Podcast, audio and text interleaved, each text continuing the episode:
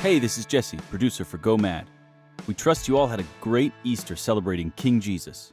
Go Mad with Doug and Brad will be back on Tuesday, April 18th.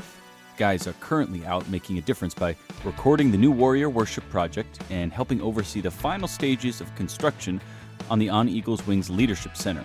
Links about those projects are in the description. Until next week, we encourage you to look at some of the past episodes you may have missed and email us with your thoughts at gomadshow at hutchcraft.com. Leave a review on Apple Podcasts and share about the podcast with your friends.